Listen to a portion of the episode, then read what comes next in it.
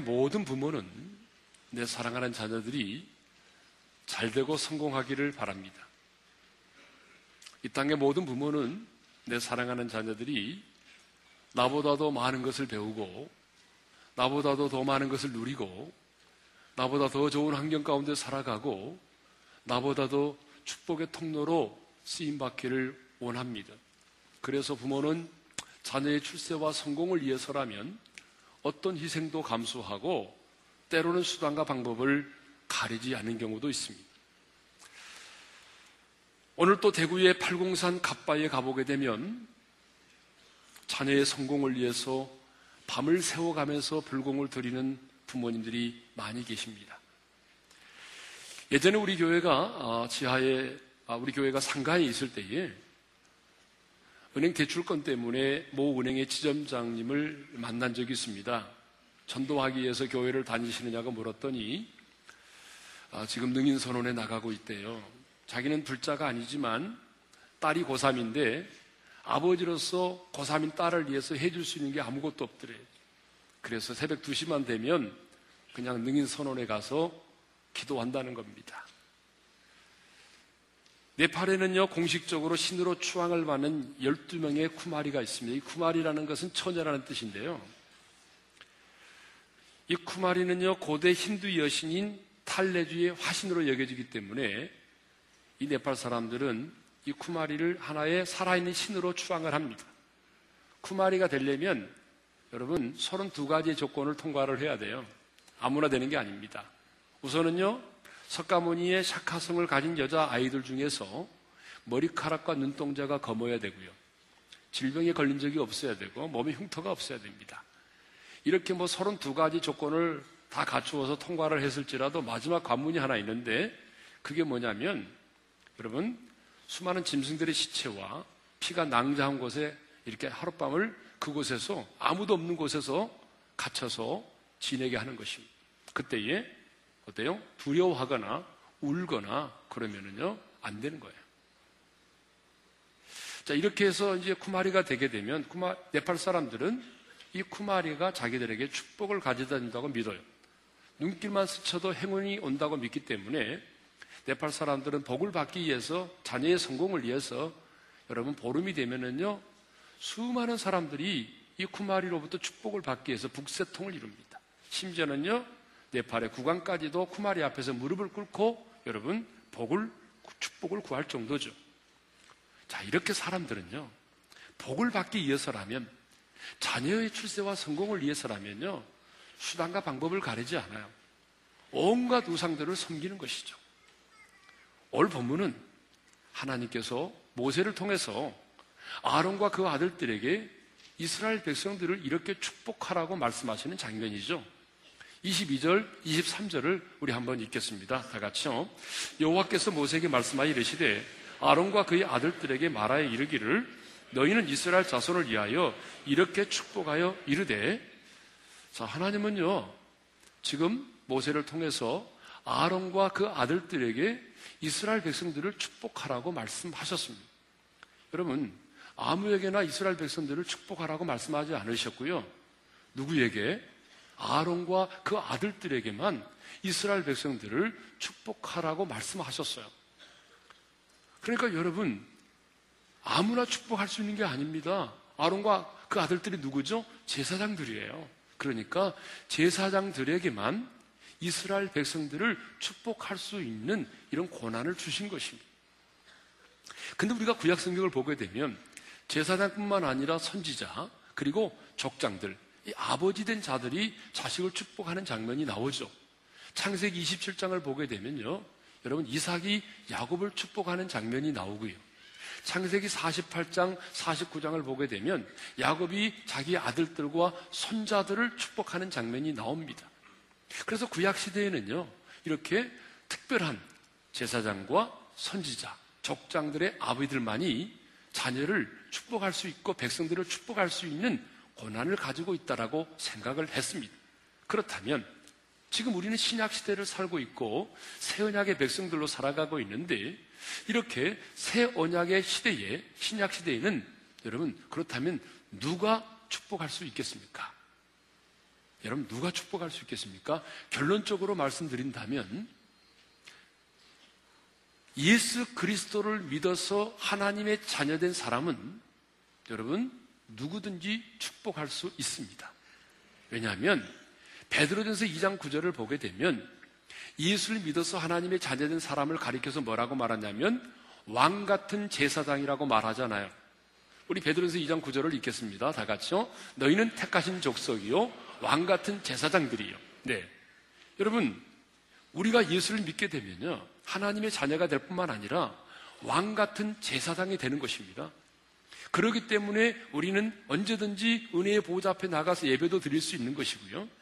언제든지 우리가 어떤 죄를 지었으면 회개할 수도 있는 겁니다. 여러분, 우리는 왕 같은 제사장이기 때문에 신부에게 찾아가 고해성사를 할 필요가 없어요. 그 성경적이 아닙니다.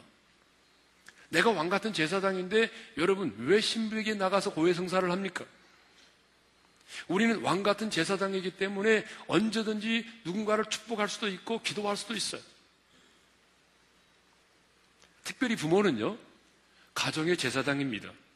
그러므로 여러분 목사가 해중을 축복하는 것처럼 이삭이 야곱을 축복했던 것처럼 야곱이 그의 아들들과 손자들을 축복했던 것처럼 아론과 그의 아들들이 이스라엘 백성들을 축복했던 것처럼 우리 예수님이 어린 아이들을 품에 안으시고 축복했던 것처럼 여러분 우리는 가정의 제사장으로서 여러분 우리 가정의 자녀들을 축복할 수 있어야 되는 것입니다.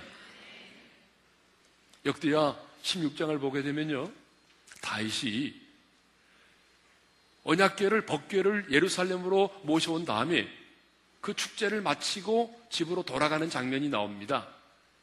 자, 언약궤를 예루살렘으로 안치하는 이 거룩한 백성들의 축제를 마치고 난 다음에 다윗이 집으로 돌아가는데 그 집으로 돌아가는 이유를 여러분 역대상 16장 43절에서 이렇게 말씀하고 있어요.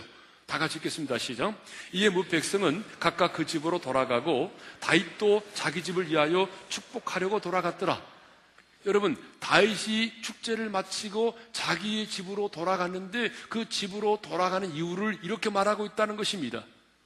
자기 집을 위하여 축복하려고 돌아갔더라. 여러분 다윗은 알았어요. 아비된 자식에게 하나님께서 자기의 가족들을 자기의 아내를 축복할 수 있는 특권을 주셨다는 걸 알고 있었습니다. 그래서 자기 집을 위하여 축복하려고 돌아갔어요. 여러분 오늘 예수 믿는 아비들이 많지만 예수 믿는 아빠들이 많지만 여러분 다윗과 같이 내가 정말 우리 집으로 돌아갈 때에 그래 내 자녀들을 축복하기 위해서 아내를 축복하기 위해서 자기의 집을 축복하기 위해서 돌아가는 사람이 얼마나 될까요? 여러분 중에 그런 분이 있어요? 아 내가 우리 집에 들어가서 오늘 축복해야 되는데 여러분 이런 아버지들이 얼마나 있냐는 거예요. 다윗은요 집으로 돌아갈 때 목적이 분명했어요. 나는 우리 집을 축복하기 위해서 집으로 돌아간다. 여러분, 오늘 여기 계신 정말 많은 아빠들, 오늘 말씀 앞에 찔림을 받고 끝날 것이 아니라 여러분 집으로 돌아오실 때, 그래, 나는 영적인 제사장으로서 오늘 내 자녀들을 축복하고 내 아내를 축복하기 위해서 집으로 돌아가리라. 결심하기를 바랍니다. 그리고 쑥스럽지만 축복하시기를 바랍니다. 롤프 가복이 쓴 하루에 한 번 자녀를 축복하라는 책이 있습니다. 아주 오래전에 우리 교회 성도들에게 추천 도서를 했던 책인데요. 그 책에 이런 내용이 나옵니다. 자녀를 위한 가장 확실한 투자는 자녀를 위한 가장 확실한 투자는 바로 자녀들을 하루에 한 번씩 축복하는 것이다. 저는요, 이 말에 100% 동의합니다. 여러분, 우리가 우리 자녀들을 위한 가장 확실한 투자가 뭔지 아십니까? 여러분, 하나님의 말씀으로 내 자녀들을 하루에 한 번씩 축복하는 것입니다. 지금 우리는 우리 자녀들을 위해서 얼마나 많은 투자를 하고 있는지 모릅니다. 수없이 많은 돈을 쏟아붓습니다. 어쩌면 여러분들이 버는 수입의 60%를 자녀들을 위해서 쏟아붓는지 모르겠어요. 어떤 분은요, 자녀의 교육을 위해서 이민을 가기도 하고요. 자녀 때문에 기러기 아빠, 기러기 엄마로 떨어지는 분들도 많이 계시잖아요. 여러분, 자녀를 위해서라면 우리가 못할 게 없잖아요, 지금. 어떤 분은요, 뭐 여러분 뉴스거리가 됐지만은 자녀의 과외비를 마련하기 위해서 어머니가 매춘행위를 하다가 적발된 적이 있어요. 내 자녀를 위해서라면 여러분 정말 모든 것을 쏟아붓고 올인합니다. 그런데 우리가 우리의 자녀들을 위해서 이처럼 많은 물질을 쏟아붓고 많은 정성을 쏟아붓고 많은 시간을 쏟아붓는데 그럼에도 불구하고 거둬지는 열매는 그렇게 아름답지 못하다는 거죠. 너무나 많은 사람들이 자녀를 위해서 그토록 많은 시간과 물질과 정성을 쏟아부었음에도 불구하고 얻어진 결과는 보게 되면 아픔과 눈물일 때가 얼마나 많은지 모릅니다. 저는 여러분들에게 분명히 말씀합니다. 자녀를 위한 가장 확실한 투자는요, 여러분, 돈이 아닙니다. 자녀를 위한 가장 확실한 투자는 내가 예수님의 이름으로 하나님의 말씀을 가지고 내 자녀를 매일매일 축복하는 것입니다. 이건 돈이 없어도 가능하잖아요. 믿음만 있으면 되잖아요. 관심만 있으면 되잖아요. 마음만 있으면 되잖아요. 사랑하는 성도 여러분, 우리는 왕 같은 제사장입니다. 왕 같은 제사장은요, 자녀를 축복할 뿐만 아니라 또 다른 사람들을 축복하는 사람이에요. 여러분, 하나님께서 아론과 그 아들들에게 이스라엘 백성들을 축복하는 직임을 맡기셨다는 것은 제사장의 직무 중에 하나가 축복하는 것임을 알 수 있어요. 그러므로 여러분 우리는 왕 같은 제사장으로서 우리의 자녀들을 축복할 뿐만 아니라 여러분 이웃들을 축복할 수 있어야 됩니다. 여러분 잠언 27장 14절을 읽겠습니다. 다 같이요. 이른 아침에 큰 소리로 자기 이웃을 축복하면 여러분 이른 아침에 큰 소리로 자기 이웃을 축복하면이라는 말씀이 나오잖아요. 하나님의 사람은요, 아니, 왕 같은 제사장은요, 이른 아침부터 이웃을 축복하는 사람들입니다. 그렇다면 여러분 왕 같은 제사장인 여러분 곁에 사는 사람들은 수지 맞은 사람들이잖아요. 왜? 아, 여러분들이 여러분의 이웃들을 축복하는데 그분들이 얼마나 수지를 맞겠습니까? 그런데 별로 수지 맞았다는 사람이 없어요. 예수 믿는 사람이 내 곁에 있어서 수지 맞았다는 사람이 별로 없고 그 사람 때문에 힘들다는 사람이 너무 많아요. 이게 뭔가 잘못된 거예요. 뿐만 아니라 여러분 예수님은 말씀하셨어요. 누가복음 6장 28절에서 저주하는 자를 위해서 축복하라고까지 말씀하셨어요. 다 같이 읽겠습니다. 시작. 너희를 저주하는 자를 위하여 축복하며 너희를 모욕하는 자를 위하여 기도하라. 여러분 저주하는 자를 저주하는 것은 쉽습니다. 그 누구나 할 수 있는 일이에요. 그런데 하나님의 사람 왕 같은 제사장은 어떻게 해야 된다고요? 너희를 저주하는 사람이 있느냐? 저주하지 말고 그를 축복해라. 여러분, 한번 물어봅시다. 하나님의 사람으로 살아오면서 나를 저주하는 사람에게 저주하지 않고 축복 기도를 해 드렸던 분, 한번 손 들어 보세요. 아, 괜찮아요. 손 들어 봐요. 예. 그렇게 많지 않으시군요. 제자 훈련 받으신 분 다 어디 갔어요? 사도 바울도 로마서 12장 14절에서 말합니다. 다 같이 읽겠습니다. 시작. 너희를 박해하는 자를 축복하라. 축복하고 저주하지 말라. 여러분 예수 믿는다고 핍박하고 박해하는 사람들 아쉽지만 그래도 축복하래요. 저주하지 말래요. 왜 우리가 다른 사람을 축복해야 됩니까? 여러분, 우리가 다른 사람을 축복해야 되는 여러 이유가 있지만 그 중에 하나는 우리가 바로 왕 같은 제사장이기 때문입니다. 여러분, 우리가 다른 사람을 축복할 때 우리는 왕 같은 제사장으로서의 직임을 감당하는 삶을 살고 있는 것입니다. 그러니까 여러분 오늘 또 나를 핍박하고 나를 저주하는 자를 축복하고 내 자녀를 하나님의 말씀으로 축복하고 이웃들을 축복하는 삶을 살고 있다면 지금 여러분은 왕 같은 제사장의 삶을 살고 있는 것입니다. 그런데 여러분이 왕 같은 제사장이 되었음에도 불구하고 오늘 또 저주하는 자를 똑같이 저주하고 여러분 축복하는 삶을 살지 못하고 있다면 여러분은 지금 어떤 삶을 사는 것입니까? 왕 같은 제사장의 삶과는 전혀 동떨어진 삶을 사는 것입니다. 그런데 이제 이렇게 우리가 왕 같은 제사장으로서 자녀를 축복하고 누군가를 축복하는 삶을 살아야 되는데요.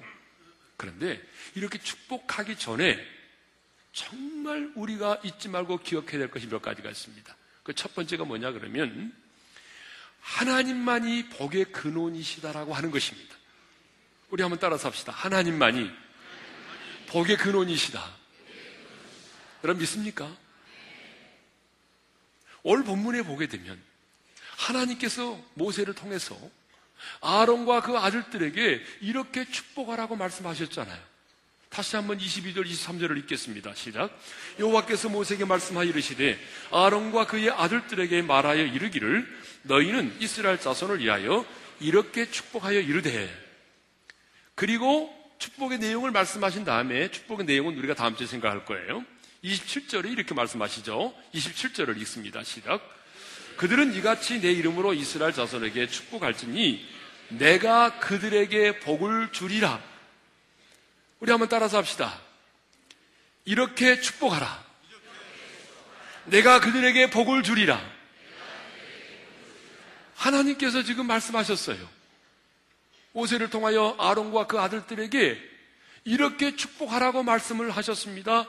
이렇게 축복하라 그러니까 축복을 명하신 분이 누구죠? 하나님이십니다, 여러분. 정말 중요한 거예요. 축복을 명하신 분이 누구죠? 하나님이십니다. 그러면 이렇게 축복할 때 내가 너희들에게 복을 주겠다라고 약속하신 분이 누구시죠? 하나님이세요. 축복을 명하신 분도 하나님이시고 축복을 주겠다고 약속하신 분도 하나님이십니다. 여러분, 축복의 시작도 하나님이시고 축복의 완성도 하나님이십니다. 이것은 우리에게 무엇을 의미합니까? 하나님만이 축복의 복의 주체이시고 하나님만이 복의 근원이시다 그런 말이죠. 여러분 그렇습니다. 복을 주시는 분이 누굽니까? 복의 근원이신 하나님이십니다. 복을 주시는 이는 궁극적으로 하나님이세요. 내가 누군가를 위하여 복을 빌지만 누군가를 위해서 내가 축복할 수 있지만 여러분 복을 주시는 이는 내가 아니고 하나님이시다 그 말입니다. 하나님만이 복의 근원이 되십니다. 생명이 없는 우상이 우리에게 복을 주는 게 아닙니다. 돌아가신 조상이 우리에게 복을 주는 게 아닙니다. 복조리 복주머니가 우리에게 복을 주는 게 아닙니다. 복을 주실 수 있는 분은 하나님 한 분 외에는 없습니다. 왜냐하면 하나님만이 복의 근원이시기 때문이죠. 우리가 아무리 힘쓰고 애쓰고 노력해도 우리는 복을 줄 수가 없어요. 제사장들 역시 마찬가지입니다. 여러분 제사장들이 아무리 하나님의 이름으로 축복을 하지만 축복을 줄 수는 없잖아요. 여러분 축복을 줄 수 있는 분은 하나님 한 분이십니다. 제사장들은 이 사실을 알고 있었어요. 그래서 제사장들은 기도할 때에 내가 너희를 축복하노라 이렇게 말하지 않았어요. 내가 너희를 축복하노라 이렇게 말하지 아니하고 여호와께서 너희를 축복하시기를 원하노라 할렐루야. 여러분 24절부터 26절까지 계속 한번 읽겠습니다. 다 같이요. 여호와는 너를 지키시기를 원하며 여호와는 은혜 베푸시기를 원하며 여호와는 평강 주시기를 원하노라. 여러분 제사장들은 내가 너희들을 축복하노라고 말하지 않았어요. 왜냐하면 복을 주시는 이는 자기가 아니고 하나님이시기 때문이에요. 여러분 우리가 우리 자녀들을 축복하지만 내가 우리 자녀들에게 복을 줄 수 있는 건 아니잖아요. 내가 우리 이웃들을 축복하지만 내가 우리 이웃들에게 복을 주시는 건 아니잖아요. 복을 주실 수 있는 분은 복의 근원이신 하나님 한 분밖에는 없습니다. 그래서 여러분 역대상 29장 11절 12절에 보게 되면 만복의 근원이 되신 만 가지 복의 근원이 되신 그 하나님 안에 어떤 것들이 있는지를 우리에게 소개하고 있어요. 우리 한번 읽겠습니다. 다 같이요. 여호와여 이대하심과 권능과 영광과 승리와 이엄이 다 주께 속하였사오니 천지에 있는 것이 다 주의 것이로소이다. 여호와여 주권도 주께 속하였사오니 주는 높으사 만물의 머리이심이니이다. 부하기가 주께로 말미암고 또 주는 만물의 주제가 되사 손에 권세와 능력이 있사오니 모든 사람을 크게 하심과 강하게 하심이 주의 손에 있나이다. 아멘. 여러분 이 사실을 이 말씀을 믿으십니까? 정말로 믿으십니까? 성경은 분명히 말하잖아요. 뭐라고 뭐라고 말합니까? 이디하심과 권능과 영광과 승리와 이엄이 주님의 손에 있다는 것입니다. 하나님께 속해 있다는 것입니다. 천지에 있는 모든 것이 다 하나님의 것이라고 말하지 않습니까? 여러분, 우리가 그렇게도 좋아하는 부와 기도, 주께로 말미암는다고 말하잖아요. 모든 권세와 능력이 그리고 여러분 모든 사람을 크게 하심과 강하게 하심도 여러분 하나님의 손에 있다고 말하지 않았어요? 그런데 정말 여러분 이 사실을 믿으시냐 그 말이에요. 이 머리로는 믿는데 실제로는 안 믿는다고요. 어떻게 알아요? 정말 우리가 이 사실을 믿는다면 우리 자녀들 이렇게 키울 수 없어요. 여러분, 우리가 정말 하나님만이 복의 근원이시고 하나님 손에 권세와 영광과 이김과 승리가 있고 크게 하심과 강하게 하심과 부하기가 주께로 말미암는다는 사실을 우리가 믿는다면 좋은 대학에 들어가지 못해도 하나님의 방식대로 가르쳐야 될 거 아닙니까? 철저하게 어릴 때부터 하나님의 방식대로 가르쳐야 되잖아요. 그런데 여러분 우리가 자녀 교육을 보게 되면 다 양보했잖아요. 세상의 방식대로 얘들이 원한다고 그렇게 가르쳤잖아요. 그러니까 여러분 이것도 아니고 저것도 아니잖아요, 지금. 하나님만이 복의 근원이십니다. 그렇기 때문에 우리가 여러분 우리가 자녀들을 교육할 때도 하나님만이 복의 근원이심을 믿는다면 하나님만이 내 자녀에게 복을 줄 수 있다는 사실을 믿는다면 하나님의 방식대로 가르치십시오. 지금이라도 늦지 않았어요. 우리가 또 왕 같은 제사장으로서 누군가를 축복하기 전에 꼭 우리가 잊지 말고 기억해야 될 것이 있는데요. 그게 뭐냐면 믿음입니다. 믿음을 가지고 축복해야 된다는 거예요. 그러면 어떤 믿음을 가지고 우리가 우리의 자녀들을 축복하고 이웃들을 축복해야 될까요? 오늘 본문을 보게 되면 두 가지 믿음을 이야기하고 있습니다. 첫 번째 믿음이 뭐냐면 창조적 언어의 능력을 믿는 믿음입니다. 여러분 오늘 본문을 보니까 22절에 보니까요. 여호와 하나님께서 모세에게 말씀하시는 장면이 나오잖아요. 여호와께서 모세에게 말씀하여 이르시되 기 말씀하다라는 말씀이 나오죠. 근데 여기에 사용된 단어가 저는 별로 히브리 언어 단어를 별로 사용하고 싶지 않는데 굉장히 중요하기 때문에 설명합니다. 이 단어가 뭐냐면 다바르라는 단어입니다. 다바르. 그리고 23절에 보게 되면 아론과 그의 아들들에게 말하여 이르기를 여기에 사용되는 말하다라고 하는 단어도 똑같이 다바르라는 단어가 사용됐습니다. 무슨 얘기입니까? 이 다바르라는 단어가 굉장히 중요하다는 겁니다. 성경에 보게 되면 이 다바르라는 단어가 언제 사용되는지 아십니까? 하나님께서요. 세상을 말씀으로 창조하실 때 이 단어가 사용됐습니다. 여러분, 하나님 이 세상 어떻게 창조하셨다고요? 말씀으로 창조하셨잖아요. 빛이 있으라 말씀하실 때에 빛이 있었습니다. 궁창 위의 물과 궁창 아래의 물로 나뉘어져라. 그렇게 명령했더니 여러분, 궁창 위의 물과 궁창 아래의 물이 나뉘어졌어요. 여러분, 지면에 있는 모든 천하의 물들이 한 곳으로 모이라 명하니까 그 물들이 여러분, 그 말씀이 떨어지자마자 물들이 모여서 강을 이루고 대양을 이루었어요. 여러분, 하나님이 말씀하셨어요. 땅을 향하여 명령했어요. 그랬더니 여러분, 땅에서 어때요? 풀이 돋아나고 씨면은 채소가 열매를 맺으면서 각기 여러 가지 열매들이, 과일들이 열매를 맺기 시작을 했어요. 하나님 명하시니까. 말씀하실 때 그대로 되어졌단 말입니다. 하나님이 말씀하셨다. 그게 뭐예요? 그게 바로 다바르예요. 여러분, 왜 하나님이 말씀하시니까 그대로 되는 거예요? 하나님의 말씀 속에는 창조의 능력이 있기 때문에 그래요. 그러니까 하나님은요, 모세를 불러가지고 말씀하시면서 아론과 그 아들들에게 말씀하시면서 너희들이 누군가를 축복할 때, 너희들이 이스라엘 백성들을 축복할 때 어떻게 하라는 것입니까? 창조적 언어의 능력을 믿는 그 믿음을 가지고 자녀들을 축복하고 백성들을 축복하라는 것입니다. 성경을 보게 되면 하나님께서 에레미야 선자를 부르시는 장면이 나오는데 그 부르 에레미야를 부르실 때에 사용된 단어에 두 가지가 나옵니다. 자, 여러분 예레미야 1장 7절을 먼저 읽겠습니다. 다 같이 시작. 여호와께서 내게 이르시되 너는 아이라 말하지 말고 내가 너를 누구에게 보내든지 너는 가면 내가 내게 무엇을 명령하든지 너는 말할지니라 거기 말하다는 말이 두 번 나오거든요. 너는 아이라 말하지 말고 그때 말하지 말고 말하다 그때의 그 단어는요. 여러분 어떤 단어냐 그러면 다바르가 아니라 아마르라는 단어입니다. 아마르. 이 아마르라는 단어고 두 번째 후자에 나오는 거 있죠? 네게 무엇을 명령하든지 너는 가서 말할지니라. 그때 말하다는 바로 우리가 본문에서 사용되고 있는 다바르입니다. 이 아마르라고 하는 말은요, 뜻이 뭐냐 그러면 수다 떨듯이 말하다 그런 말. 우리가 이렇게 평상시 말하잖아요. 수다 떨면서 그저 말하다. 그럴 때 그게 말하다는 아마르라는 단어예요. 우리말에는 구분이 안 되지만. 그런데 여러분, 이 다바르라고 하는 단어는 원래 우리 인간에게 속한 단어가 아니에요. 이거는 하나님께만 속한 단어입니다. 이 단어는 창조하는 단어, 역사하는 언어입니다. 그렇기 때문에 오늘 본문에 사용된 단어가 바로 아마르가 아니라 뭐예요? 다바르라는 것이에요.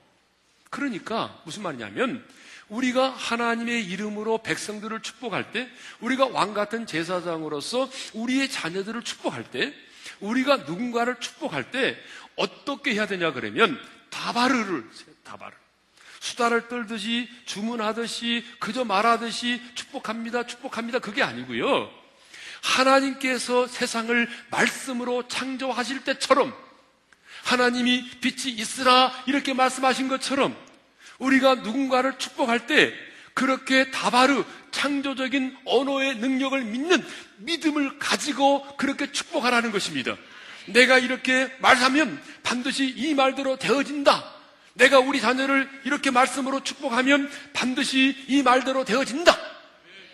그런 믿음을 가지고 우리가 자녀들을 축복하고 누군가를 축복하라는 겁니다. 우리는 하나님의 형상대로 지음받은 사람이잖아요. 우리는 왕 같은 제사장들이잖아요. 그러니까 여러분, 우리 입에서 나오는 말에는 능력이 있어요. 우리 말에는요, 여러분 어떤 게 있습니까? 각인력과 견인력과 성취력이 있다고 그러잖아요. 안 믿는 사람도 말하죠. 말이 시된다고. 성경에도 있어요. 잠언 18장 21절을 읽겠습니다. 다 같이요. 죽고 사는 것이 혀의 힘에 달렸나니 혀를 쓰기를 좋아하는 자는 혀의 열매를 먹으리라. 여러분 죽고 사는 것이 뭐에 달려 있다고 말해요? 이 혀의 힘에 달려 있다는 거예요. 우리 인생은요, 혀의 열매를 먹는 거예요. 어쩌면 지금 여러분들이 인생의 열매는 여러분들이 삶에서 지금 경험하고 있는 인생의 열매들은 어쩌면 10년 전, 20년 전에 뿌려놓은 입술의 열매인지도 몰라요. 그러니까 여러분 아무렇게나 말하면 안 된다는 거죠. 우리의 말에 배우는 창조적인 능력이 있기 때문에 여러분 이스라엘 백성들을 보십시오. 10명의 정탐꾼들이 가난 정탐하고 돌아와서 이제 보고를 했잖아요. 그때에 이스라엘 백성들이 어떻게 반응했습니까? 밤새도록 통곡했잖아요. 그리고 하나님 앞에 불평과 원망의 말을 쏟아냈는데 이런 말을 했거든요. 차라리 광야에서 우리가 죽었으면 좋았을 것을. 그런데 하나님 그 원망의 말을 들으셨을까요? 안 들으셨을까요? 들으셨어요. 여러분 민수기 14장 27절을 읽겠습니다. 다 같이요. 이스라엘 자손이 나를 향하여 원망하는 바 그 원망하는 말을 내가 들었노라. 하나님이 원망할 말을 들으셨대요. 그리고 하나님 어떻게 하신지 아십니까? 여러분 이거 알면 원망을 할 수 없습니다. 여러분 그 다음 구절 28절 29절을 읽습니다. 다 같이요. 너희 말이 내 귀에 들린 대로 내가 너희에게 행하리니 너희 시체가 이 광야에서 엎드러질 것이라. 여러분 너희 말이 내 귀에 들린 대로 행하겠다는 것입니다. 쉽게 말하면 무슨 말입니까? 너희 말대로 되게 해주겠다는 것입니다. 너희 말대로 되게 해주시겠대. 그래서 이스라엘 백성들은 가나안 땅에 못 들어가고 광야에서 죽었어요. 말대로 됐어요. 그러므로 여러분 왕 같은 제사장인 우리들은요, 우리는 우리 입술에서 나오는 말에는 이런 창조적인 능력이 있을 뿐만 아니라 각인력과 경인력과 성취력이 있기 때문에 여러분 함부로 말을 해서는 안 됩니다. 안 된다, 할 수 없다, 못한다 이런 말은 해서는 안 됩니다. 특별히 지도자는요 정말 이런 말을 해서는 안 됩니다. 예? 여러분 지도자가 부정적인 말하면요 소망이 없는 거예요. 예. 그러니까 여러분 우리는요 할 수 있다. 한번 해보자. 예? 이런 믿음의 말, 생산적인 말, 창조적인 말 이런 말들을 할 수 있어야 됩니다. 예? 자, 창조적인 언어의 능력을 믿는 믿음을 가지고 축복해야 되고요. 두 번째로는 응답을 확신하는 믿음을 가지고 축복해야 됩니다. 27절에 보니까 이런 말씀이 있죠. 다 같이 읽겠습니다. 시작. 그들은 이같이 내 이름으로 이스라엘 자손에게 축복할지니 내가 그들에게 복을 주리라. 하나님 말씀하셨어요. 이렇게 축복하면 내가 내가 복을 주겠다. 너희가 복을 주는 것이 아니라 내가 그들에게 복을 주겠다고 약속하셨습니다. 그러니까 여러분, 우리는 내가 하나님이 약속하신 말씀을 가지고 내가 내 자녀를 축복하면 하나님께서 내가 그들에게 복을 주겠다라고 하는 그 약속의 말씀처럼 복을 주실 것이라고 하는 그 응답의 확신을 가지고 우리가 축복해야 된다 그 말입니다. 그러니까 우리에게는 믿음이 필요한데 어떤 믿음을 가지고 축복해야 되죠? 정리하자면 창조적인 언어의 능력을 믿는 그 믿음을 가지고 그리고 응답의 확신을 갖는 그 믿음을 가지고 여러분 자녀를 축복할 때 누군가를 축복할 때 그 믿음을 가지고 축복할 수 있기를 바랍니다. 근데 문제는 뭐냐면 오늘 우리에게 이 믿음이 별로 없다는 거죠. 오늘 부모된 우리에게 왕 같은 제사장인 우리들에게 이 믿음이 없기 때문에 내가 이렇게 선포하면, 내가 이렇게 명하면 이렇게 되어질 거라고 하는 그런 믿음이 없기 때문에 과감히 축복을 선포하지 못합니다. 우리 자녀들 앞에서, 사람들 앞에서. 이 믿음이 없기 때문에 흔들리고 타협하는 것입니다. 적당히 살아가는 것입니다. 여러분, 그래서 성경은 말합니다. 믿음이 없이는 하나님을 기쁘시게 할 수 없다고. 여러분, 믿음으로 축복하십시오. 마지막, 세 번째는요, 하나님의 마음을 가지고 축복해야 됩니다. 오늘 본문을 묵상해 보면요, 하나님 아버지의 마음이 어떤 것인지 깨달아져요. 여러분, 오늘 본문을 깊이 묵상해 보면요, 24, 25, 26절에 보게 되면 이런 말씀이 있잖아요. 다시 한번 읽으면서 하나님 마음이 어떤 것이냐 한번 생각해 보세요. 24절 읽습니다. 시작. 여호와는 내게 복을 주시고 너를 지키시기를 원하며 25절 다 같이요. 여호와는 그 얼굴을 내게 비추사 은혜 베푸시기를 원하며 26절요. 여호와는 그 얼굴을 내게로 향하여 주사 평강 주시기를 원하노라. 여호와는 원한다는 것입니다. 평강 주시기를 원하고 얼굴을 향하여 들기를 원하고 은혜 베푸시기를 원한다고 말씀하셨잖아요. 자, 어떤 마음이 깨달아집니까? 아, 하나님은 복 주기를 원하시는 마음을 가지고 있구나. 그리고 이 동사가 다 미완료형 동사입니다. 무슨 말입니까? 여러분 여호와께서 복을 주시되 한순간도 멈추지 않고 계속하여 복을 주시고 여호와께서 그 얼굴을 비추시되 여러분 계속하여 환하게 비추시고 여호와께서 그 얼굴을 드시되 계속해서 당신의 얼굴을 백성들을 향하여 드신다는 것입니다. 또 성경에 보게 되면 축복 이 복이라고 하는 단어가요 700여 회 등장합니다. 그리고 하나님께서 우리 인간을 지으시고 가장 먼저 우리 인간에게 하셨던 축복이 주셨던 게 뭔지 알아요? 그게 바로 복을 주셨다는 거예요. 하나님이 인간을 지으시고 가장 먼저 주신 것이 복이었어요. 이것을 종합적으로 생각해 보면 우리 하나님의 마음은 언제나 복 주기를 원하시는 마음입니다. 어쩔 수 없이 때로는 징계를 하시지만 하나님의 마음은 징계가 아닙니다. 하나님의 마음은 저주가 아닙니다. 하나님의 마음은요, 당신의 자녀들에게, 당신의 백성들에게, 하는 같은 재산이 구하고 축복하는 자들에게 복 주기를 원하시는 마음을 가지고 있다는 것입니다. 그러므로 여러분 누군가를 여러분이 축복하려고 한다면 먼저 이 복주기를 원하시는 하나님 아버지의 마음을 품고 축복할 수 있기를 바랍니다. 자녀를 위해서 기도할 때도 복주기를 원하시는 주님의 마음을 품고 기도할 수 있기를 바랍니다. 여러분 누군가를 위해서 기도할 때도 복주기를 원하는 그 마음을 품고 기도하시길 바랍니다. 이렇게 하면 안 돼요. 그래, 내가 저 사람에게 축복을 빌면 저 사람이 준비가 안 됐으면 내가 온다고 그랬지. 그래, 내가 빌어주마. 그 복이 내게로 올 거니까. 이렇게 하면 안 된다는 거예요. 그렇게 하는 게 아니라 정말 하나님 나를 저주하는 사람이지만 나를 미워하는 사람이지만 하나님이여 저에게 정말 복을 주십시오. 복 주기를 원하는 하나님의 마음을 가지고 우리가 기도할 때에 그 사람이 준비가 안 돼 있으면 그 복이 내게 오는 겁니다. 앵무새처럼 오랜 시간 동안 축복을 부는 것보다는요. 짧은 기도를 할지라도 하나님의 마음을 품고 축복할 수 있기를 바랍니다. 하나님은 제사장인 아론과 그 아들들에게 이렇게 축복하라고 말씀하셨어요. 그리고, 그리고 하나님의 이름으로 축복하면 내가 그들에게 복을 주리라고 약속을 하셨습니다. 그렇다면 이제 이 시대의 왕 같은 제사장으로 부름받은 우리 모두는 어떻게 해야 되겠습니까? 자녀를 축복해야 됩니다. 그리고 여러분 이웃들을 축복할 수 있기를 바랍니다. 축복하되 어떻게 해야 되죠? 하나님만이 복의 근원이심을 알고 축복할 때또 어떻게 해야 됩니까? 창조적인 언어의 능력을 믿는 믿음을 가지고 응답을 확신하는 그 믿음을 가지고 복주기를 원하시는 하나님 아버지의 마음을 품고 여러분 왕 같은 제사장으로서 축복할 수 있기를 바랍니다. 왕 같은 제사장으로 부름받은 성도 여러분, 이제 말씀을 가지고 여러분의 자녀들을 축복하십시오. 자녀를 위한 가장 확실한 투자가 뭐라고요? 매일 매일 하나님의 말씀으로 내 자녀를 축복하는 것입니다. 축복을 받고 자란 자녀와 그렇지 못한 자녀는요, 너무나 다릅니다. 여러분, 나이가, 자식의 나이가 많고 적은 과는 상관없어요. 어떤 분은 그래, 아이, 목사님. 아이, 내 자식이 지금 이제 뭐 한갑이고 손주 보는데 제가 어떻게 스스로 그 축복합니까? 여러분, 아니에요. 여러분의 자녀가요, 아무리 나이 많고 손주가 있어도요, 여러분 자식은 자식이에요. 그러니까 부모는 내 자녀의 나이가 많고 적은 과는 상관없이 여러분 왕 같은 제사장으로서 축복해야 되는 것입니다. 당장 효과가 나타나지 않는다고 절망하지 마시고요. 여러분 계속 축복하세요. 우리가 자녀들을 축복하는 것은요.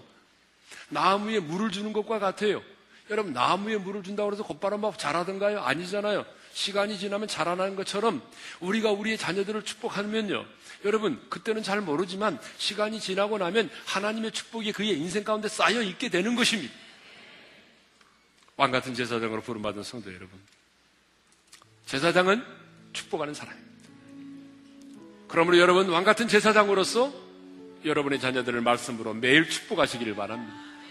여러분 주변에 있는 이웃들을 왕 같은 제사장의 권위를 가지고 여러분 매일매일 축복하시기를 바랍니다. 축복하면 하나님이 여러분을 축복하실 것입니다. 내가 그들에게 복을 주리라는 그 약속의 말씀처럼 하나님께서 그들의 인생 가운데도 복을 주실 것입니다. 어떤 찬양을 부를까 고민을 했어요. 어떤 때는 이제 설교 준비 끝나고 나면 적용성 찾느라고 고민할 때가 참 많아요.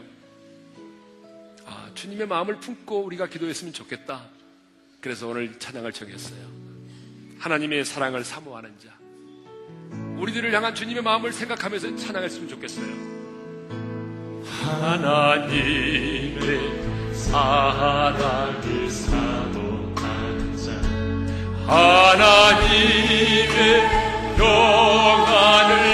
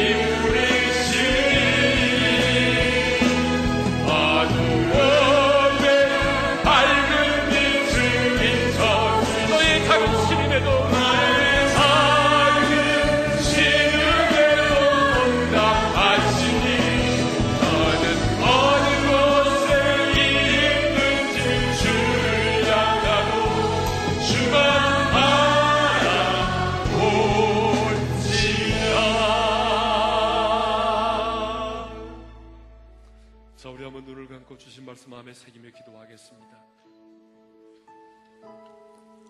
하나님은요, 아무에게나 이스라엘 백성들을 축복하라고 말하지 않았습니다. 아론과 그 아들들에게만, 제사장들에게만 축복하라고 하셨어요.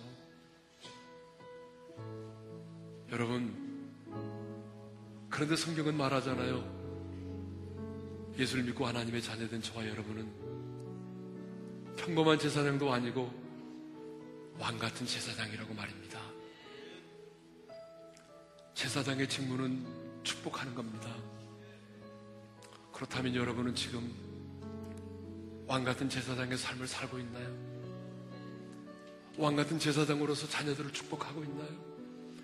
왕 같은 제사장으로 여러분의 이웃들을 축복하고 있나요? 여러분을 저주하고 박해하는 사람들을 축복하고 있나요? 여러분이 누군가를 축복하지 않는다면 지금 여러분은 왕 같은 제사장으로서 삶을 살지 못하는 거예요. 이제 우리 다짐합시다. 하나님, 내가 왕 같은 제사장인데 왕 같은 제사장으로서 축복하는 삶을 살겠습니다.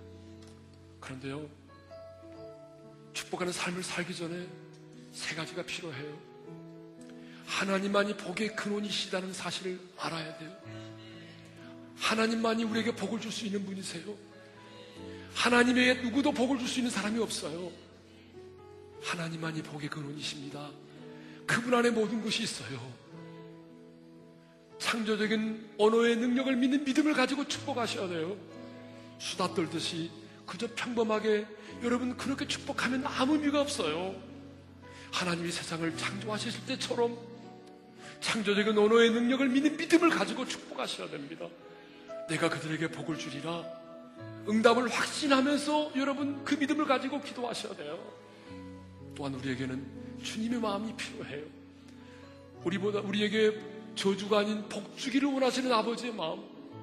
여러분 그 마음을 품고 축복할 수 있기를 바랍니다. 여러분 오늘 시간 기도할 때 다른 기도하지 말고 하나님 내가 왕 같은 제사장인데요. 그동안 내가 축복하는 삶을 살지 못했습니다. 용서해 주시고 이제 내가 왕 같은 제사장으로서 내가 축복하는 삶을 살겠습니다. 내 가정을 축복하고 자녀를 축복하고 이웃들을 축복하는 삶을 살겠습니다. 하나님 내게 정말 하나님만이 복의 근원심을 알게 하시고 내게 창조적인 언어의 능력을 믿음 믿음을 주시고 응답을 확신하는 믿음을 주시고 아버지의 마음을 품고 기도하게 도와주십시오. 우리 다 같이 주여 한 번 외치고 함께 기도하며 나가십시다. 주여! 자비로우시고 은혜로우신 우리 아버지 하나님, 우리를 왕같은 제사장으로 삼아주심을 감사합니다. 왕같은 제사장으로 우리를 세워주심을 감사합니다. 내가 왕같은 제사장이기에 아버지 하나님이여 축복하는 삶을 살겠습니다. 내 남편을 축복하고 아내를 축복하고 부모를 축복하고 자녀를 축복하며 하나님은 내 이웃을 축복하고 저주하는 자를 축복하며 살겠습니다. 아버지 축복하기 전에 우리에게 하나님만이 복의 구원이심을 깨닫게 도와주십시오. 하나님 내가 그들에게 복을 주라고 약속하신 말씀처럼 응답을 확신하는 그 믿음을 가지고 축복하게 하여 주옵소서. 우리가 누군가를 축복할 때에 아버지 하나님이 정말 복을 주기를 원하시는 하나님 아버지의 마음을 품고 그들을 위하여 축복할 수 있도록 도와주시기를 원합니다. 하나님 아버지 그래서 우리 우리의 모든 순간 왕 같은 제사장으로 축복하는 삶을 살게 도와주시고 그 축복을 누리며 살아갈 수 있도록 은혜를 베풀어 바라오고 원합니다. 주님 역사해 주십시오. 지금도 이제 작은 시는에도 응답하시니 너는 어느 곳에 있든지 주를 향하고 수많은 바람 오지라 아버지 하나님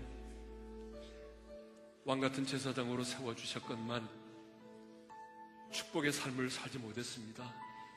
아니, 축복하는 자의 삶을 살지 못했습니다.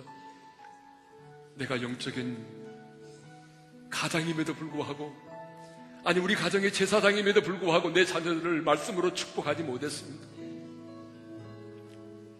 이제 왕 같은 제사장으로서 축복하는 삶을 살겠습니다. 하나님의 말씀으로 매일매일 내 자녀를 축복하겠습니다. 하나님 내 이웃들을 축복하겠습니다. 나를 저주하는 자까지라도 축복하겠습니다. 하나님만이 복의 근원이심을 알게 도와주십시오. 창조적 언어의 능력을 믿는 그 믿음을 가지고 응답을 확신하는 그 믿음을 가지고 축복하게 도와주십시오. 복 주기를 원하는 주님의 마음을 품고 축복하게 도와주옵소서. 이제는 우리 주 예수 그리스도의 은혜와 하나님 아버지의 변함없으신 그 사랑하심과 성령님의 감동하심과 교통하심과 축복하심이 왕 같은 제사장으로서 축복하는 삶을 살기를 원하는 모든 지체들 위해 이제로부터 영원토록 함께 하시기를 축원하옵나이다. 아멘.